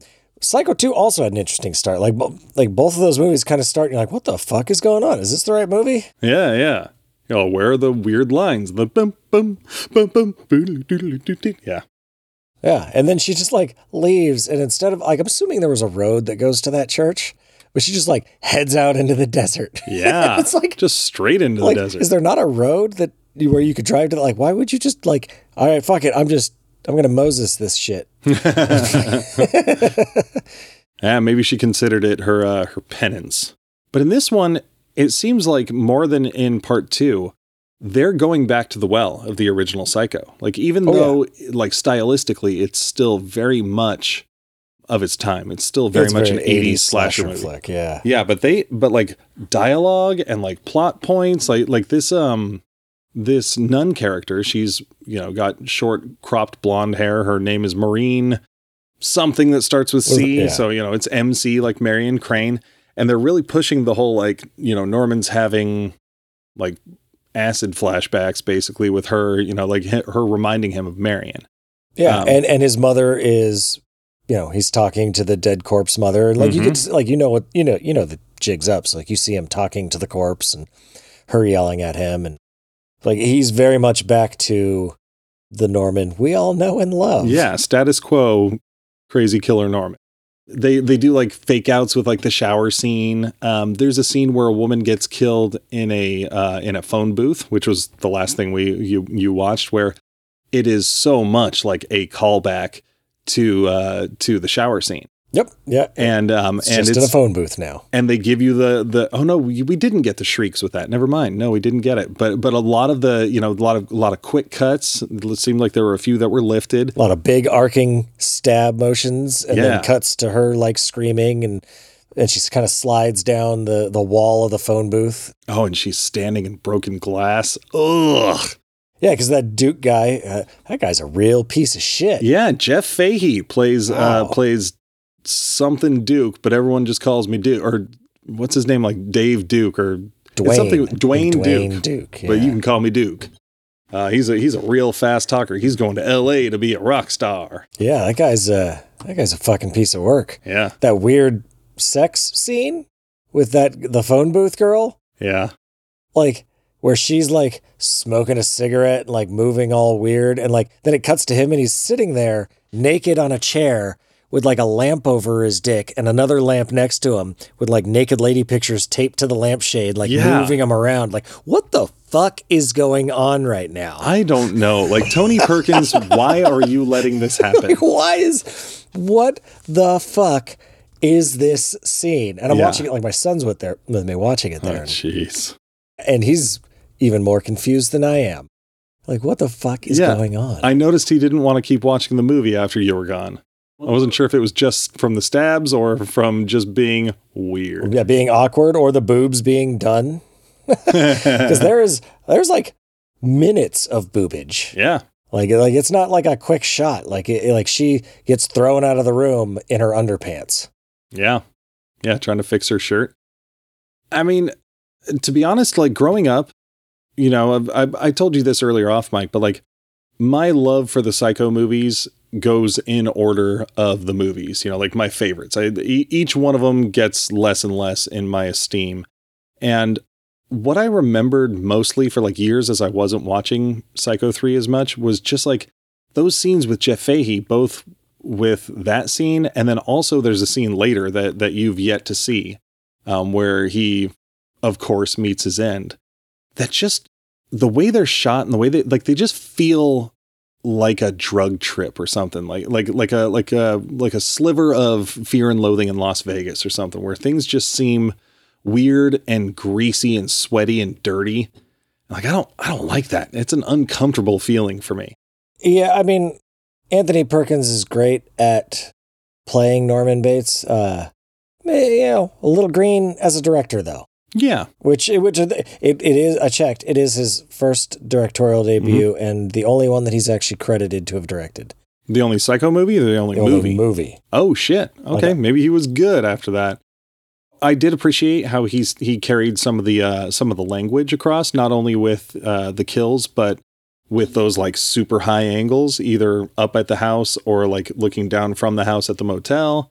You know, like it, it was it was still it's still a good movie. I still like it, especially after having seen part two so recently. I didn't realize those those two movies were connected so much. Oh yeah. Yeah, they they're Absolutely. they're very connected. But yeah, I mean it it's a, it just gets a little tough. But I absolutely still recommend people watch it. Yeah, I'll probably finish it still. Like okay. it, it hadn't super impressed me, but I was curious where it was going.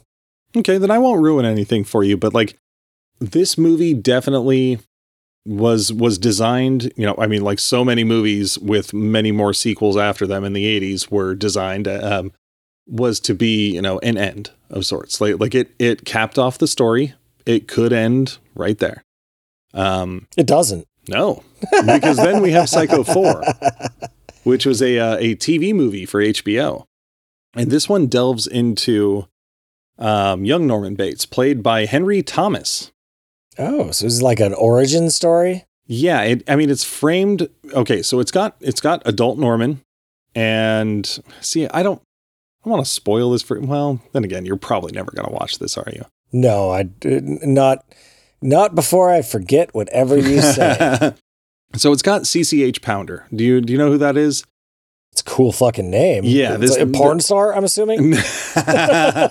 no, to be honest, I can't think of anything else she was in. Like I think for years I thought she was the chief in the uh, "Where in the World Is Carmen Sandiego" TV show, and only the other day did I start questioning that, and then I looked it up, and she sure is not.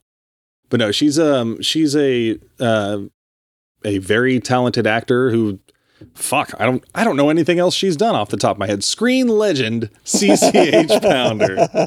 Yeah let's let's look her up because i know she's got other credits. I know i've seen her in other things but i mean that's a that that's a dude fucking porn name if i've ever heard one. Cch pounder, pounder like yeah, yeah. god damn i don't know what cc and h stands for but it's it's something sexual. Oh shit yeah i know i've seen this lady. Yeah uh, if she if she had to have been something else, because I definitely recognize her. Baghdad Cafe, huh? Uh, NCIS New Orleans, The Shield, Orphan, Warehouse 13. So, Sons of Anarchy. She was in Sons of Anarchy. Oh, okay. Watched that. Yeah. Yeah, she's great in this flick too. She plays like this is the framing device. She plays a radio host who's speaking with with like murderers and psychologists specifically about matricide, which is the the killing of a mother and um, they bring back the uh, the psychiatrist from the end of the original Psycho, who exp- who does the whole expository like, here's what it was, and um, and so that was cool to see to see him again. But then Norman calls into the show to be like, I killed my mother and other people, and I'm going to kill again. You're like, what? Oh, snap. Yeah, so he's telling the story of his childhood and yeah. then they're trying to figure out like who he's who he is and who he's going to kill because he says his name is Ed. Eh? Ed Gein. Eh? So yeah, there's there's a lot of uh, a lot of backstory with uh, Henry Thomas, and then Olivia Hussey plays his mother. Who the the only big thing I know her from is that old that Romeo and Juliet from like the '60s um, that we had to watch in high school. Yeah, I think showed a wiener in it, but it also showed showed her boobs. And I remember being being in high school and just being like boobs in class. I was like watching it over at Preston's house. Like, oh, we got away with something. Um, but it it showed a it, like it it it showed why Norman Bates would be so fucked up. Um, problem with that movie, in my opinion, is that it showed too much. It Whereas took in, the mystique away. Exactly. In the old movies, you know, like not knowing that, you know, not seeing, even so much as just like, like I know that it's going to be Norman killing somebody dressed as mother. I don't need to see Norman putting on a wig and a dress and like in full like vision, like see Henry Thomas killing somebody. That's not what I need in, in a psycho movie. It just like, it didn't have any class. It just seemed really cheap and like nothing was implied. Like it, there, there was there was no Yeah. mystery. It's just too on the nose. yeah, There's no suspense to it then at all, which is like a key factor in uh in a psycho movie, I think. yeah, and like I don't need to see Norman performing taxidermy on his mother's corpse. Like I don't need to see that. It also has a line from an older woman that Norman is uh, is making out with, where she says, "You've got a tongue like an elephant's memory." It's it, I guess it's long. Goes a long way. I don't know. I have no idea. That's that's a weird fucking line. Yeah. And one other thing that really, really bothered me about this movie was that there's a couple parts where it shows Norman Bates in control of his actions when he's killing as mother. Where like, Oh no, you can't do that. yeah, where where he's he's, got. It's like a psychotic break, man. Like he Mhm. does not. There has to be a disassociation between Norman Bates and Mother. Mhm. Yeah, I don't like that at all. Yeah, like uh, that was what was so good about the original book was that he blacked out. So so you're like, okay, Norman has no clue, you know, what is happening while he's blacked out. And he, even in all the movies, like he legitimately, like there there seems to be a legitimate break where he's surprised Mother killed someone, or Yeah. he doesn't remember what's going on. Like that is that's a, a through line there. That, that Yeah. Mother is a se- even though it is him, it's a separate personality that he's not in control of, and is not aware of what's happening while it's happening, Yep. and is not aware that it's him. Like, Yes. he doesn't know that he is Mother. Yeah. Yeah, and and in Psycho 4 like they show they show Norman having a bit of like remorse and worry while he's doing some of the killing. And you're like, "No, that's that's not what this is. This is mother having taken over." Before watching it this this most recent time, I would have told you it was much better than it actually is. It's it's kind of a stinker. It's a bummer. But there are some really cool scenes you know showing like the the damage that mother did. Like they're at at his dad's funeral, and you know, like they're st- they're sitting there sad. He's sitting next to her, and like she's got her arms folded, and like her hand below her arm is like tickling him. And then when he finally can't stand it and he laughs, she slaps him across the face. Oh, what You know, a like- monster! Yeah. And you know, like he was out in the storm doing something and like he comes in to check on her and she's like she's like, "Oh, no, climb climb in here and and snuggle, you know, get warm." And then she's like, "Oh no, you know, not with those wet clothes." So he gets it down to like his tidy whities and then he like the the the way, I mean, it's it's not even though they don't they don't just they don't show it, but like it's a weird thing for him and he gets a boner and he has to like run out because he's just like what the fuck is going on here? And there's a different scene where where it implies that he gets a boner when she's like messing with him and on top of him and then she like ridicules him and like you know makes him put on her dress and like calls him a little girl and stuff. Like it's it's Because little girls get boners. well no i mean she she apparently is just like pure like man hater and you know she's like hey, you'll hate that thing between your legs and shit like that. Like I, I don't know. Like she did some fucking damage. And like the scene when he kills mother and and the boy and the uh, the boyfriend goes on a little too long but it's it's it's pretty intense. But i mean just the movie as a whole is kind of cheap. Oh and he's going to kill his wife. Oh he's married now. Oh, he married uh, he married one of the nurses in the in the psychi- psychiatric facility. They fell in love there, and he's going to kill her because she got pregnant. Because he said, "Can't get pregnant. My bloodline has to end because my crazy came from my mom, and I don't want to bring crazy into the world." And uh, she stops taking her birth control without telling him, so she can get pregnant. And she's just like, "No, it'll be great. Our child will love you, and." and it'll be fine. It's like, oh, oh, oh. I don't think you deserve to die, but that's That's that some was- shady shit. You should not be married to someone. That was a bad decision. yeah. But, you know, he gets free of everything in the end. And that ends Anthony Perkins is uh psycho. After that, it doesn't sound like he needs to make any more. No. The the Like, franchise this- had good and run up. For, you know, for me, like the you know, like looking at like when you said there was four movies and a remake, I was just like, this. I don't think this series needs four movies. I think like the one is is fine. Like it's a great movie. hmm That said, Psycho Two was a good follow up. I enjoyed it. So like, it, I don't think it lessened or cheapened the original at all. Yeah. Um, but four, yeah, yeah, it's hard to make four movies of something that was not intended to have four movies and have them still be good. Yeah, and like even though three is not as good as two, I'm still glad three happened. And you know, like I said, it, it gave it gave uh, a resolution to the story. Like there there there was even though you could have ended after number two, and you're like, hey, look, you know, he's he's probably still crazy, but he's still at large. Like I liked the way number two wrapped up with Yeah. you know everything yeah. everything being attributed to someone else, even though he had gone crazy at that point. Yeah, like the sheriff's fully on his side. Yeah. Yeah, they're like leave leave Norman alone.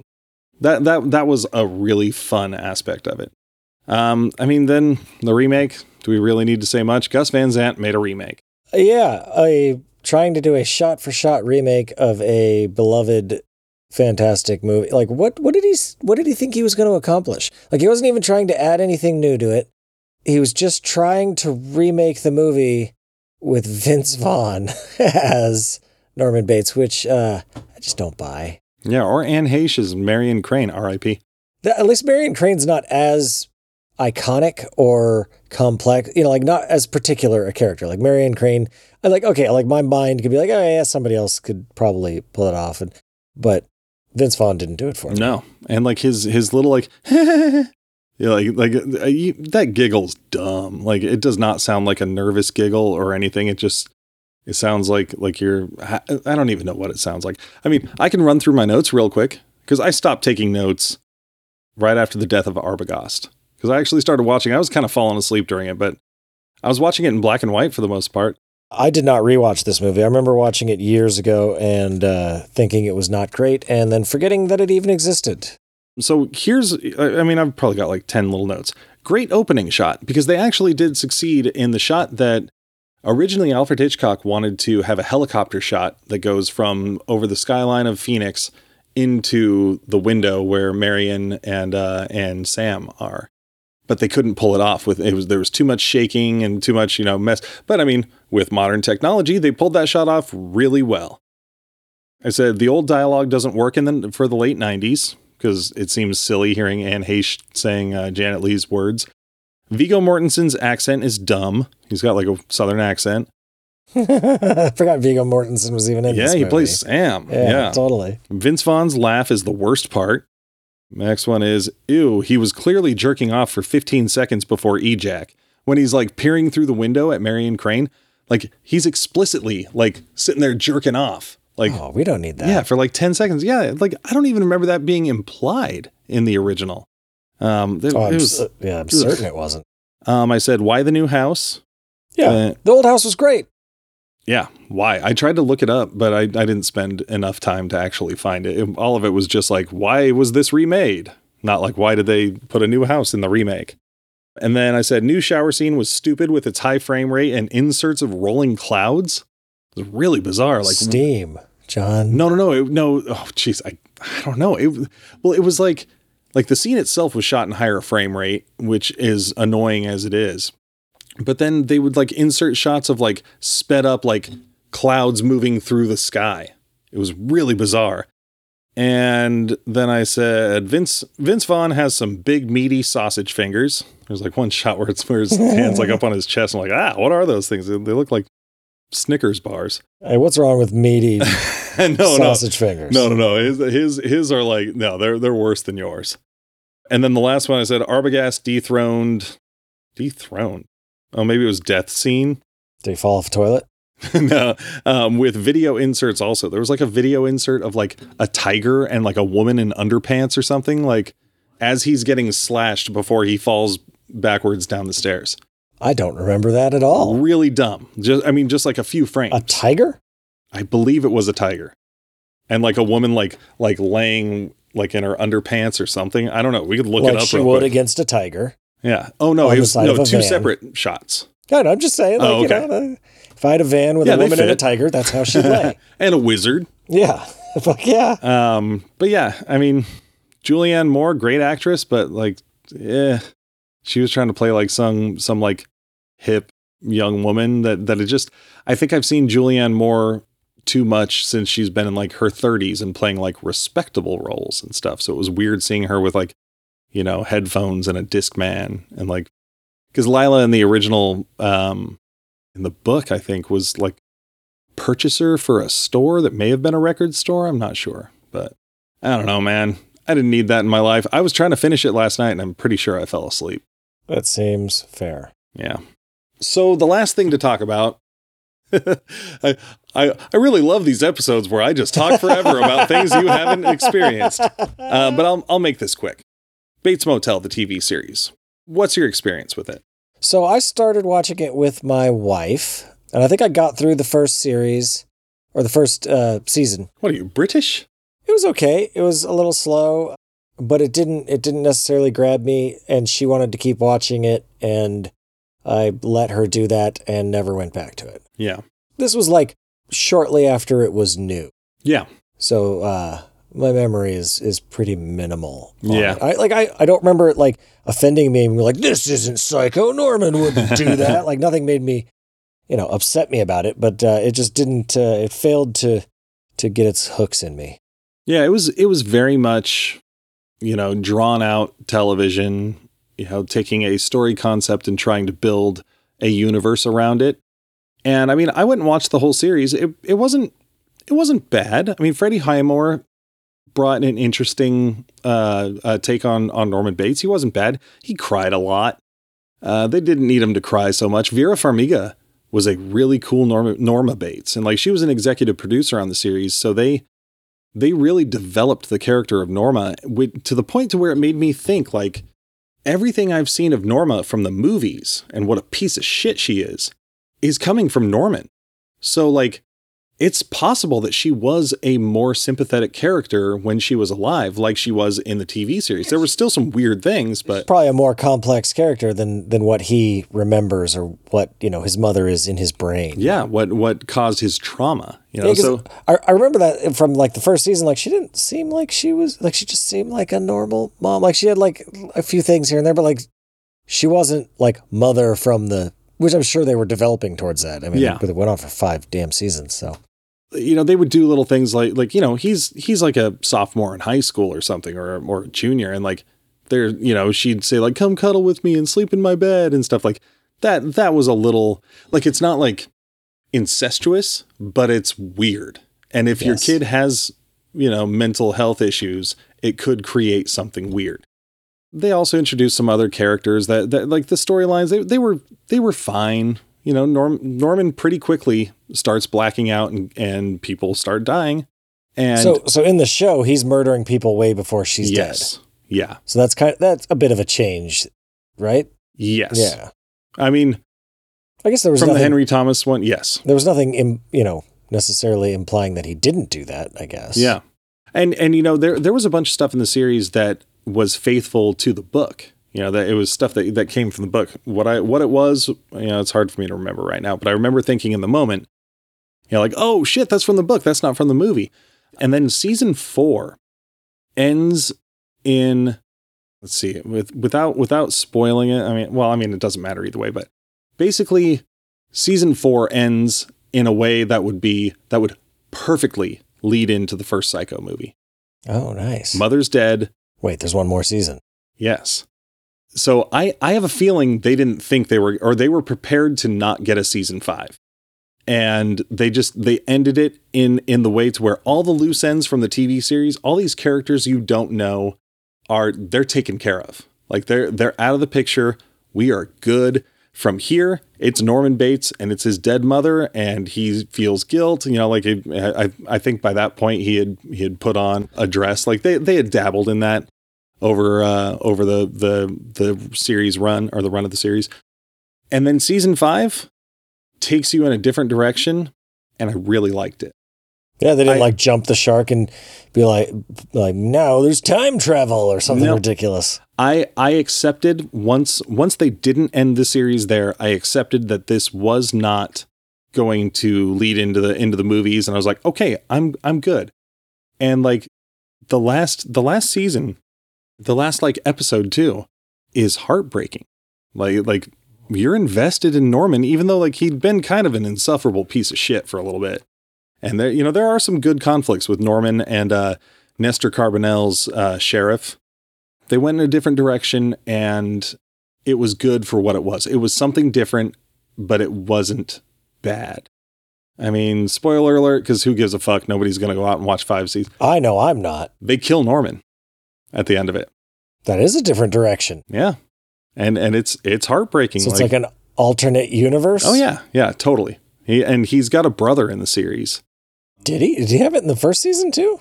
Uh yeah, he Oh, shows yeah, up oh, in the first season. like, like a younger brother, right? no, he's older. Older? A few Oh, years fuck. older. I don't know. Yeah. Um, and I didn't like the the brother the first time because the first time I went to watch the series, I watched yeah like the first season, season and a half, and I gave up on it until like six months ago, and I just went went and watched it all. Yeah, the the brother comes home to the house where where mother's corpse is, and and Norman's like, "Come on for dinner, like we're a family, we can be a family, blah blah blah," and it you know like it's and and the brother's just like, "What the fuck?" Like like he he's known that Norman's had had a problem and, and has killed people. Um, but he didn't know, you know, That his the mom was extent of it. dead. Uh, he knew that mom that the mom was dead. That was public knowledge. Oh, okay. But he didn't know that Norman like had the corpse and was uh, you know all of that stuff. And he, Norman basically forces his hand and and he he kills Norman and then there's like a you know touching like you know sort of like surreal like I'm going back to be with my mother and now I'm at peace sort of thing. And it was it was really sad. It's an interesting way to. I wonder if they just they had four seasons planned and they were like, we need a fifth one. And you're like, what the fuck do we like? We we finished it. What the fuck do we do Yeah. now? Like, Yeah, all right, fuck it. Let's go.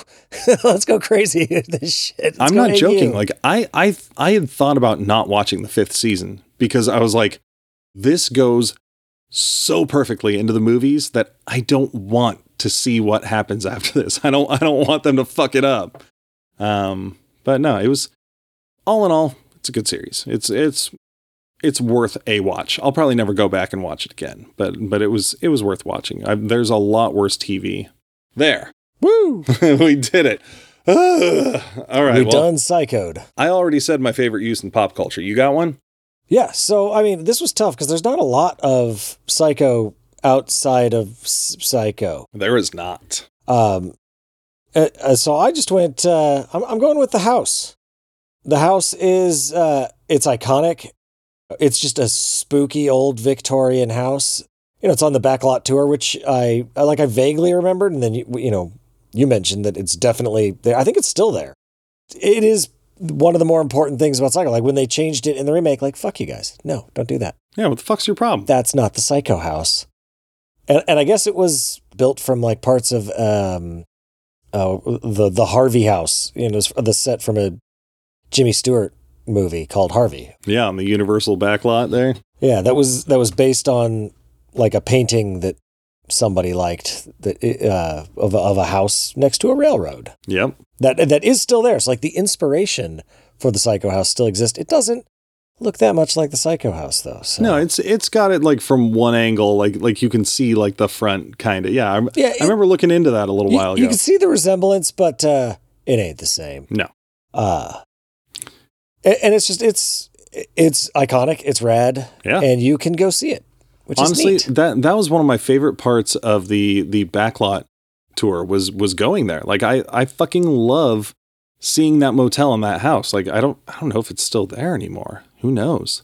It, it should be, but I haven't been to Universal in probably, geez, fifteen years or so. But I mean, we we went a bunch when I was growing up, and I remember a story about one time when Jim Carrey was shooting something there when a, a tram tour came by he ran out of the house dressed as mother with a knife and, That's and like ran down the hill and jumped on the uh, on the the tram. Like that's fucking cool. What a cool story that would be to have been on that tram. Oh shit. That's amazing. Yeah, and I guess for years it was just two walls. Like there Oh, was yeah. no back to the house. It was completely fake. Yep. And I think uh, I don't know if it's for one of the movies, but they added Because in Psycho 2, they show a little, I mean, I guess what could be more of the house is like establishing shots. Like they do the one from the roof down Mm-hmm. and like the, the outside of the fruit cellar. Mm-hmm. But those could be fucking anywhere. They didn't even necessarily need to be on the house. So I don't know if they added to it for that or what. But it is now a four walled house. Oh, cool. Like you can walk all the way around it. If, yeah, and you'd see like the Grinch land back behind it or something. yeah. it's cool that it's that it's still there. Yeah. Like that's because it's it's film history. Yeah, Come on. exactly. It is film history because it's not a draw. I don't imagine. I can't imagine that many people are going there to see the Psycho House. Yeah, like if it was a roadside attraction, it probably wouldn't last. I, I- Yeah. like it probably wouldn't wouldn't get the kind of money you would want. Like if it was like an Airbnb, I'd totally fucking Oh, want to stay there. fuck. Yeah. I wonder if it would attract people who wanted to murder people. oh, yeah. No shit, right? One thing I don't know is like the interior of the house. I'm assuming is not actually inside the house. I don't think it's ever been built with the interior except for Bates Motel. Like in the TV series, I'm I'm pretty sure it was There are shots very much through. yeah, like like like a complete house and motel on location.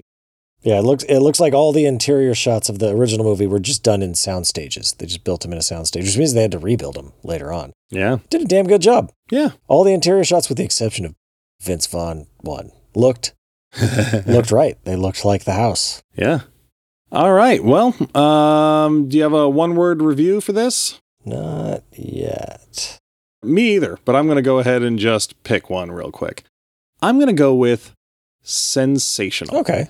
Because I mean, uh, for multiple reasons. Of course, there was the uh, the sensation that it was in pop culture because this movie was fucking huge when it first released. Like it was giant and just like you know, it's it's it was probably one of the earliest instances of like don't spoil this shit. Like no spoilers, please, because that's a huge thing. Like I mean, it just it caused a sensation throughout the the uh, the cinematic experience throughout America. Like and it was pushing boundaries. You know, and Yeah. like people, audiences had not seen a movie like this before. Like that doesn't Yeah. happen very often anymore. yeah. So maybe I'll ditch the whole multiple reasons thing because I don't know how many more reasons I have it. But you know, like just just the the entire franchise is just built upon you know shock and suspense and and creating creating a scene you know for for you to be a part of for a little bit and to try to guess. It takes you for an emotional ride and i truly i truly love it. And you know what?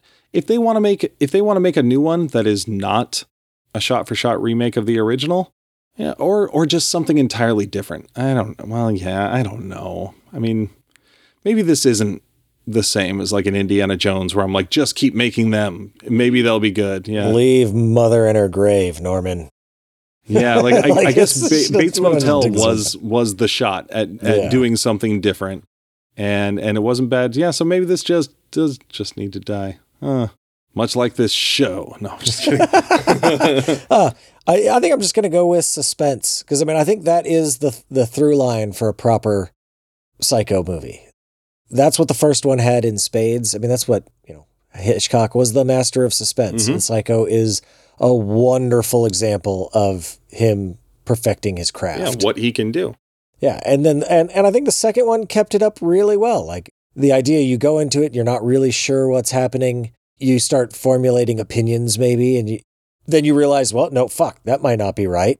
And you're questioning yourself all the way up until the end when the truth is revealed. And eh, you know, and that's that's hard to do and it's hard to do well and just and compellingly. mm-hmm. You don't want to pull an M Night Shyamalan where it's just some fucking absolutely ridiculous shit that n- there was no way you could have seen coming. Like, but you know, to keep you wrapped in suspense and wanting to know what's going to happen and not knowing what's going to happen and then give you a satisfying ending, it has to be something that with the second time around when you watch, you're like, okay, I fucking get it.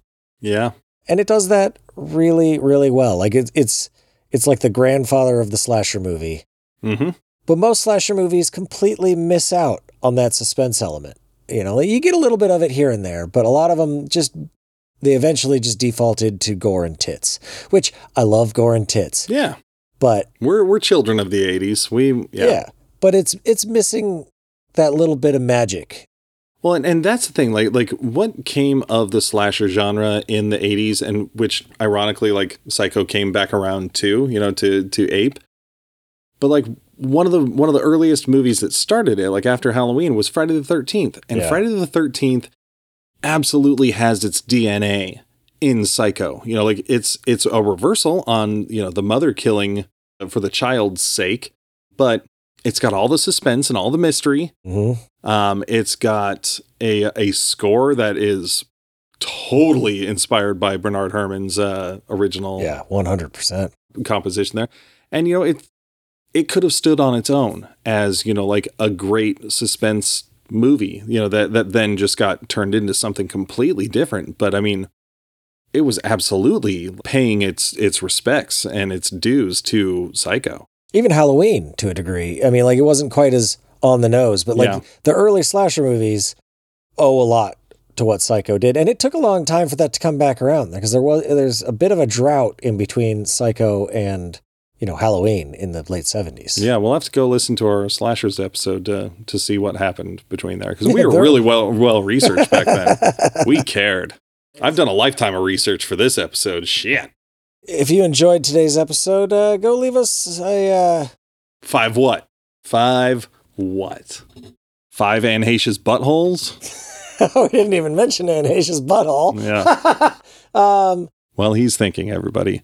I learned this from uh, from Hollywood Babble-On. Kevin Smith. Uh, they they've got a uh, like a recurring reoccurring segment about buttholes in cinema because Kevin Smith noticed that when Anne Heche falls forward in uh, the Psycho remake, you can for for a frame or two see that butthole. Something Alfred Hitchcock would have never allowed. No, and apparently they did have a shot planned where she falls over the tub like that, but they took it, but they didn't do it because they didn't want to show her butt. Much less her rectum. Yeah, actual sphincter. Yeah, my God. Uh, anyway, if you enjoyed the show, uh, go leave us a uh, five taxidermied bird review. We've got swag available at shop.geeksplorationpodcast.com. We're part of the Geekly Grind Podcast Network. We got a Discord. Uh, and our theme song is Cruising for Goblins by Kevin MacLeod of Incompetech.com. And remember, A boy's best friend is his mother.